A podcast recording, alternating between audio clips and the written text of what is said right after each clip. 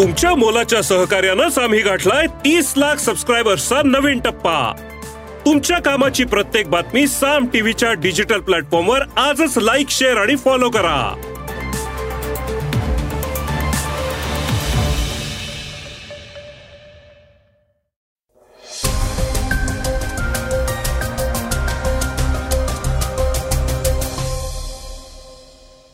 श्रोतेहो नमस्कार. मी अनिरुद्ध गत्रे आता आपण ऐकणार आहोत आजचं सकाळचं पॉडकास्ट नाफेडच्या माध्यमातून राज्यातील दोन लाख मेट्रिक टन कांदा खरेदी करण्याचा हा निर्णय केंद्राने जाहीर केला आहे.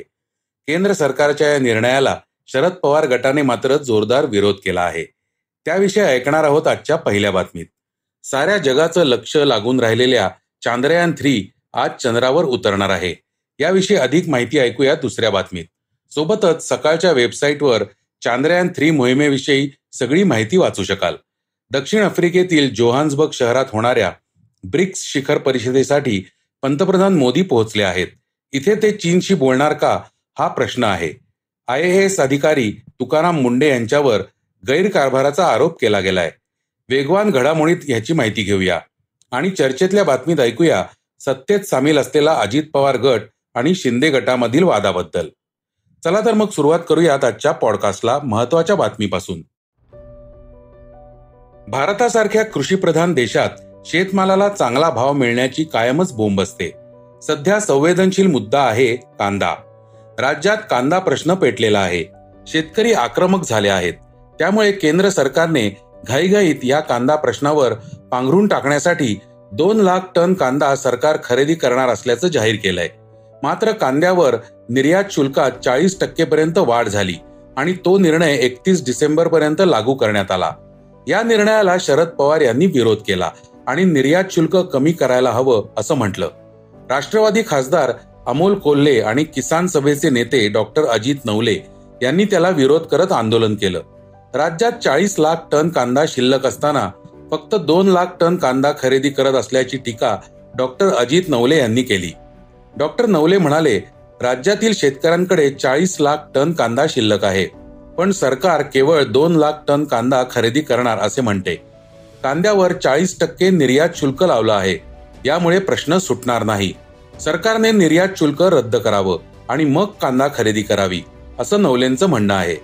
तर कांदा प्रश्नी केंद्र सरकार शेतकऱ्यांची दिशाभूल करू पाहत असल्याचा आरोप खासदार अमोल कोल्हे यांनी केला.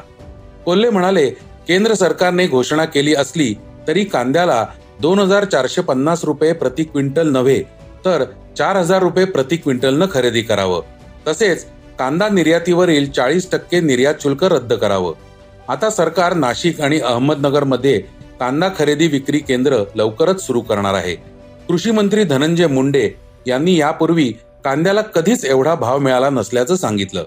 दरम्यान या सगळ्या निर्णयांमध्ये कुठेच सुसूत्रता दिसली नाही. सरकारमध्ये सामील असलेल्या तिन्ही पक्षांची एकमेकांवर कुरघोडी करण्याची खुमखुमी या निमित्ताने पुन्हा एकदा उघड झाली. त्या राजकारणाविषयी ऐकूया चर्चेतल्या बातमीत. भारताची महत्वाकांक्षी चांद्र मोहीम चांद्रयान थ्री आज पूर्णत्वास जाणार आहे. आज तेवीस ऑगस्ट रोजी सायंकाळी सहा वाजून चार मिनिटांनी विक्रम लँडर चंद्राच्या पृष्ठभागावर उतरेल. भारत आता चंद्रावर उतरणारा चौथा देश ठरणार आहे. तर चंद्राच्या दक्षिण ध्रुवावर उतरणारा हा पहिलाच देश ठरेल. चांद्रयान थ्रीच्या लँडिंगची प्रक्रिया आज म्हणजे बुधवारी सायंकाळी पाच वाजून पंचेचाळीस मिनिटांनी सुरू होईल. यानंतर rough braking phase altitude hold phase fine braking phase आणि टर्मिनल डिसेंट फेज या चार टप्प्यांमध्ये लँडिंगची प्रक्रिया पार पडेल. सुमारे पंधरा मिनिटांमध्ये हे चारही टप्पे पूर्ण केले जातील आणि सायंकाळी सहा वाजून चार मिनिटांनी विक्रम लँडर चंद्रावर उतरलेला असेल. लँडिंग प्रक्रियेतील पहिला टप्पा हा रफ ब्रेकिंग फेज असणार आहे. यामध्ये विक्रम लँडरचा वेग हा एक पॉइंट सहा आठ किलोमीटर प्रति सेकंद यावरून कमी करून तीनशे अठ्ठावन्न मीटर प्रति सेकंद एवढा करण्यात येईल. लँडरचा वेग कमी करण्यासाठी चारशे न्यूटन क्षमतेचे चार इंजिन फायर करण्यात येतील. हा टप्पा सहाशे नव्वद सेकंदात पार पडेल. यानंतर विक्रम लँडर हे चंद्रापासून अवघ्या सात पॉइंट चार किलोमीटर उंचीवर असणार आहे. यानंतर दुसरा टप्पा सुरू केला जाईल. यामध्ये विक्रम लँडर हे चंद्रापासून सात पॉईंट चार किलोमीटर उंचीवरून आणखी खाली नेऊन सहा पॉईंट आठ किलोमीटर उंचीवर नेण्यात येईल. हा टप्पा केवळ दहा सेकंदांचा असणार आहे. यापुढचा टप्पा असेल फाईन ब्रेकिंग फेज. हा टप्पा अगदी महत्त्वाचा असणार आहे.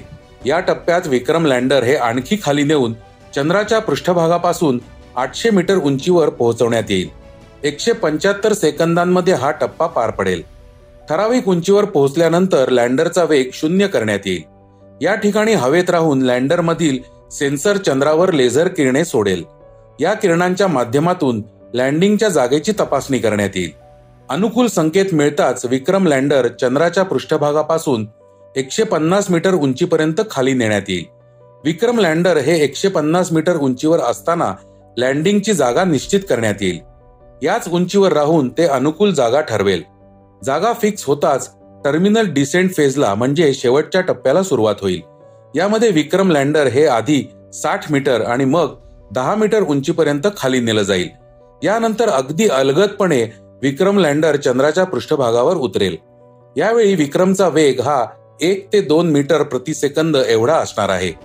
या मोहिमेकडे भारतच नव्हे तर साऱ्या जगाचं लक्ष लागून राहिलं आहे. मात्र काही कारणाने चंद्रावर यान लँड होण्यात अडचण आलीच. तर ही प्रक्रिया चार दिवस पुढे ढकलली जाऊ शकते. म्हणजेच सत्तावीस ऑगस्टला पुढील सगळे टप्पे पार पडतील अशी माहिती इस्रोचे शास्त्रज्ञ निलेश एम देसाई यांनी दिली. चांद्रयान थ्री मोहीम यशस्वी व्हावी यासाठी जगभरातून सदिच्छा व्यक्त केल्या जात आहेत. प्रार्थना होत आहेत. आपल्या यानाचा हा संपूर्ण प्रवास इस्रोच्या संकेतस्थळावर म्हणजेच H T D P S ISRO dot gov dot in पाहायला मिळेल.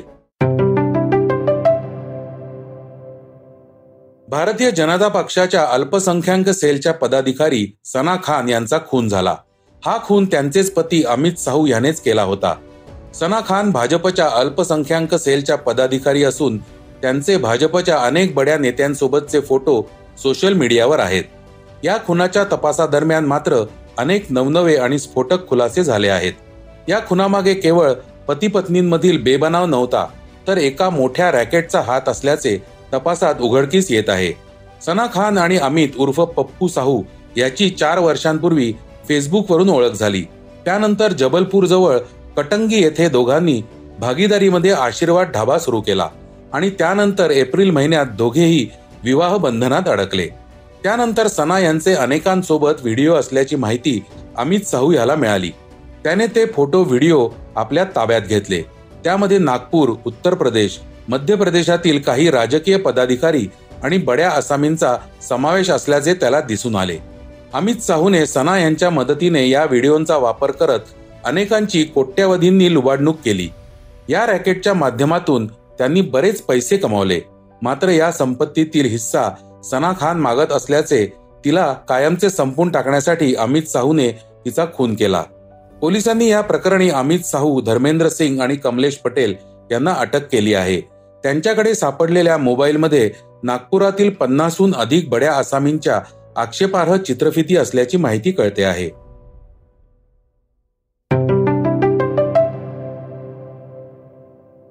आता ऐकूयात आजच्या वेगवान घडामोडी.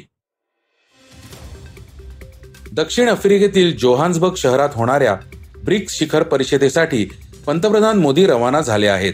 या पंधराव्या ब्रिक्स शिखर परिषदेत मोदी महत्त्वाच्या मुद्द्यांवर सर्व देशीय नेत्यांशी चर्चा करतील.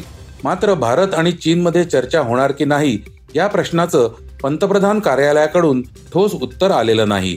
लडाख आणि परिसरातील चिनी घुसखोरी विषयक मोदी ठोस भूमिका घेणार का हे पाहणे महत्त्वाचे ठरेल. प्रशासकीय यंत्रणेला सुतासारखं सरळ करणारे आय ए एस अधिकारी तुकाराम मुंडे यांच्यावर गैरकारभाराचा आरोप केला गेलाय. करोना काळात मुंडेंनी नागपूरमध्ये अनेक कठोर उपाययोजना अंमलात आणल्या होत्या. मात्र याच कार्यकाळात त्यांनी एका महिलेच्या तक्रारीची दखल घेतली नसल्याचा आरोप त्यांच्यावर आहे. दुसरीकडे वीस कोटींचे एक कंत्राट नियमबाह्य पद्धतीने दिले गेल्याचा आरोप आहे. आपल्या विरोधात काही मिळत नसल्याने चारित्र्य हनन केलं जात असल्याचा आरोप मुंडे यांनी केलाय. करण जोहर नुकतंच एका मुलाखतीत म्हणाला सोशल मीडियावर सिनेमाचे रिव्ह्यू चांगले आले नाही की बॉलिवूडमधले काही अभिनेते चित्रपटाच्या कमाईचे आकडे वाढवून सांगतात. ही ट्रिक रिव्ह्यू वाईट आल्यावर हमखास वापरली जाते असंही करण म्हणाल्याने बॉक्स ऑफिस कमाईचे आकडे खोटे असतात का असा प्रश्न प्रेक्षकांना पडला आहे. भारतीय आयुर्विमा महामंडळाने म्हणजे एल आय सीने जिओ फायनान्शियल सर्व्हिसेसमधील सहा पॉईंट सहा सहा टक्के हिस्सा विकत घेतला आहे. जिओ फायनान्शियल सर्व्हिसेस कंपनीने सोमवारीच स्टॉक मार्केटमध्ये प्रवेश केला आहे आणि त्याची लिस्टिंग बीएससी आणि एनएससी वर झाली आहे. एल आय सीच्या माहितीनुसार रिलायन्स इंडस्ट्रीजच्या चार पॉईंट सहा आठ टक्के शेअर्सच्या डीमर्जरच्या बदल्यात मिळालेली रक्कम नॉन बँकिंग वित्तीय संस्था जिओ फायनान्शियल सर्व्हिसेसच्या अधिग्रहणासाठी वापरली गेली आहे. मात्र जिओ फायनान्शियल सर्व्हिसेसच्या शेअर्समध्ये सोमवारी लिस्ट झाल्यापासून सलग दुसऱ्या दिवशीही लोअर सर्किट लागले आहे. तर एल आय सीचे शेअर्स तेजीत आहेत. आता ऐकूया बातमी चर्चेतली.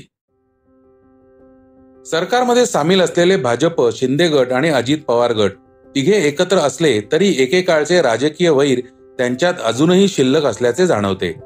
कांदा प्रश्नाच्या निमित्ताने हे कुरघोडीचं राजकारण आणखीनच ठळक झालं.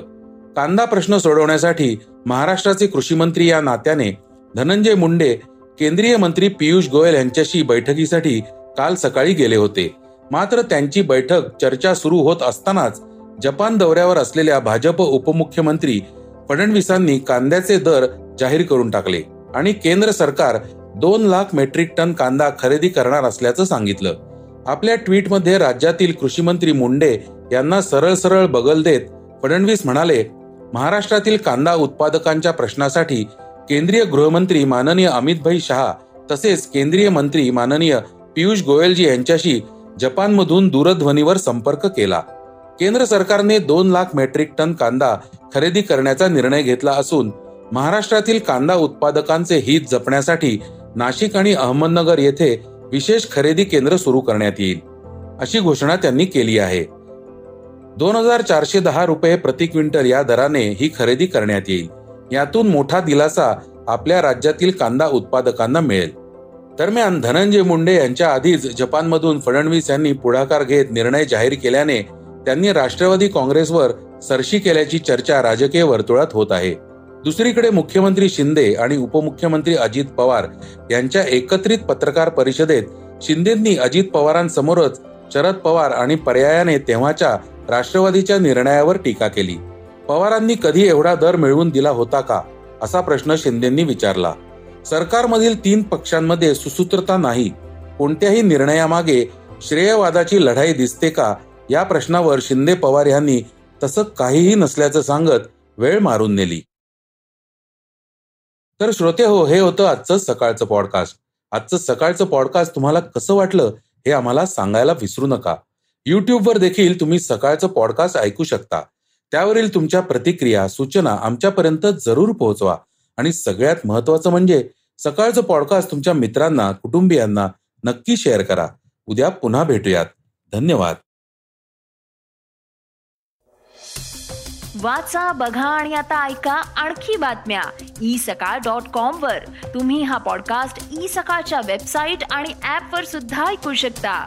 विसरू नका या पॉडकास्टला आपल्या आवडीच्या पॉडकास्ट ऍप वर सबस्क्राईब किंवा फॉलो करायला.